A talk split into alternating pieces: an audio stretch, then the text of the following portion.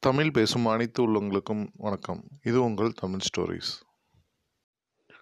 எண்ணம் போல வாழ்வு. ஒரு சந்நியாசியிடம் அவர் சிஷ்யன் ஒரு நாள் சுவாமி நான் எப்படி வாழ வேண்டும்? என்பதை தெரிவித்தால் நலமாயிருக்கும் என்றான்.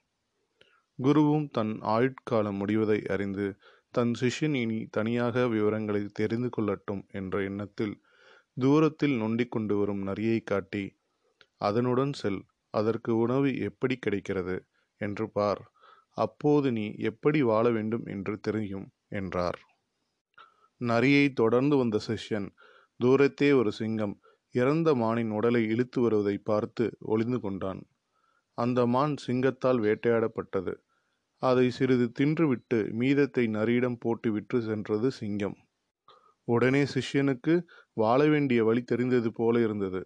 அடுத்த நாள் முதல் சிஷ்யன் உண்ணாமல் யாரேனும் தனக்கு உணவு கொண்டு வந்து தருவார்கள் என காத்திருக்க ஆரம்பித்தான். நாட்கள் உருண்டன. ஆனால் யாரும் உணவை கொண்டு வந்து தரவில்லை. அவன் உடல் இழைத்து தொப்பையெல்லாம் இழந்தான். குருவை மீண்டும் தேடி வந்தான்.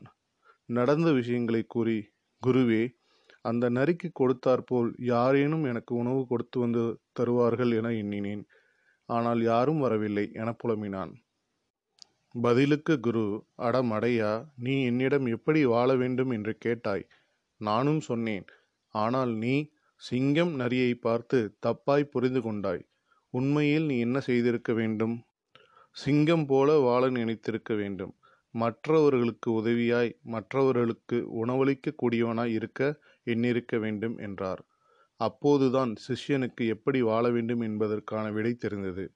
யாரை போல ஆகணும்னு நினைக்கிறோமோ அப்படித்தான் ஆவோம்ங்கிற உண்மையை எதை நினைக்கிறோமோ அதுவாகவே ஆகிறோம் என்ற எண்ணம் அவனுக்கு தோன்றியது. ஆம் நண்பர்களே நம் எண்ணங்களே செயல்வடிவமாக மாற்றம் பெறுகின்றன.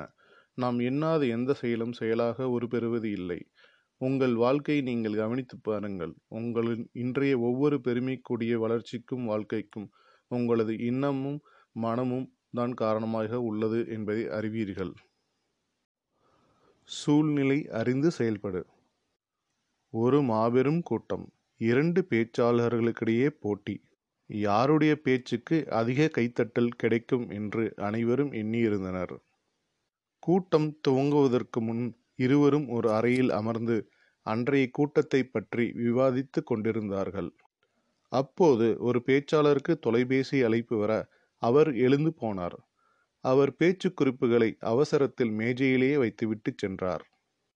அவர் திரும்பி வருவதற்குள் போட்டி பேச்சாளர் அந்த குறிப்புகளை படித்துவிட்டார் அந்த குறிப்புகள் அவர் தயாரித்திருந்ததை விட நன்றாக இருந்தது என்பதை உணர்ந்தார். கூட்டம் துவங்கியது. அடுத்தவர் குறிப்பை பார்த்தவருக்குத்தான் முதலில் பேச வாய்ப்பு கிடைத்தது. எதிர் பேச்சாளர் எழுதி வைத்திருந்த குறிப்புகளை எல்லாம் எடுத்து தன்னுடைய கருத்துக்கள் போல பேசினார். ஏக கைத்தட்டல். எதிரி பேச்சாளருக்கு விஷயம் புரிந்துவிட்டது.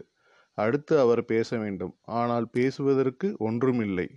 என்ன செய்வது? எழுந்தார். மைக்கை பிடித்தார். முதலில் எனக்கு முன்னால் பேசிய நண்பருக்கு நன்றி தெரிவித்துக் கொள்கிறேன். எனக்கோ தொண்டைக்கட்டு. சரியா பேச முடியாது. என்னுடைய உரையை நீங்கள் வாசிக்க முடியுமா? என்று கூட்டம் துவங்குவதற்கு முன்பு கேட்டேன். அவர் பெருந்தன்மையாக ஒத்துக்கொண்டார். அவருக்கு என் நன்றிகள் என்று கூறி அமர்ந்தார். சூழ்நிலைகளுக்கேற்ப அதை செயல்படுத்துவன்தான் புத்திசாலி. இறைவனின் செயல். ஒரு கோவிலின் வெளியே இரண்டு பிச்சைக்காரர்கள் ஒரு பிச்சைக்காரன் கடவுளின் பெயரை சொல்லியும் இன்னொரு பிச்சைக்காரன் மன்னரின் பெயரை சொல்லியும் பிச்சை எடுத்து கொண்டிருந்தனர். மாறு வேடத்தில் இருந்த மன்னர் இந்த இரண்டு பிச்சைக்காரர்களின் செயல்களை கண்காணித்து கொண்டிருந்தார். தன் பெயரை சொல்லி பிச்சை எடுத்து கொண்டிருந்த அந்த பிச்சைக்காரன் மேல் மன்னருக்கு கரிசனம் ஏற்பட்டது. இரண்டு நாள் கழித்து அரசவையில் விழா கோலம் கொண்டிருந்தது. அந்த விழாவில் ஏழைகளுக்கு பல்வேறு உதவிகளை செய்து கொண்டிருந்தார் மன்னர்.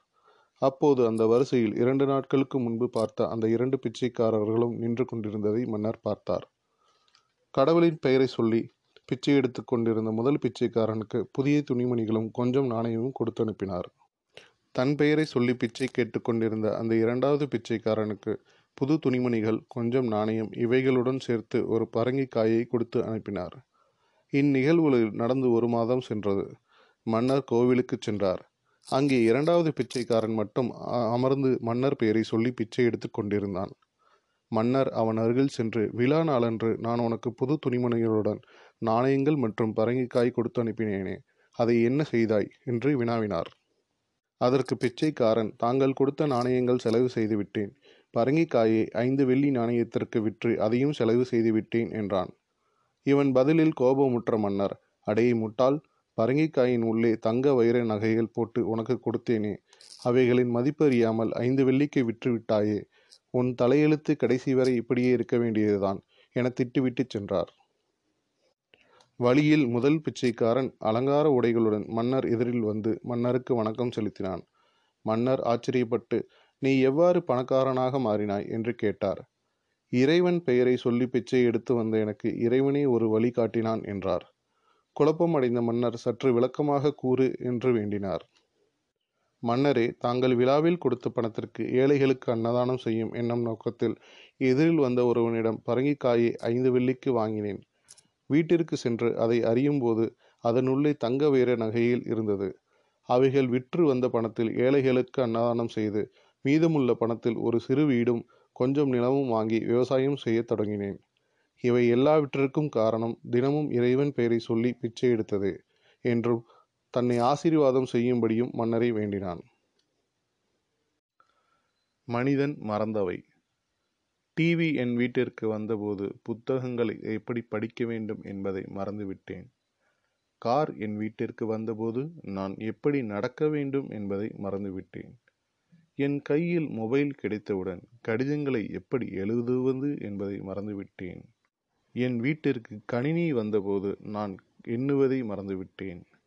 ஏசி வந்ததும் இயற்கை காற்றை மறந்துவிட்டேன். நகரத்துக்கு வந்தவுடன் அழகு நிறைந்த கிராமத்தை மறந்துவிட்டேன்.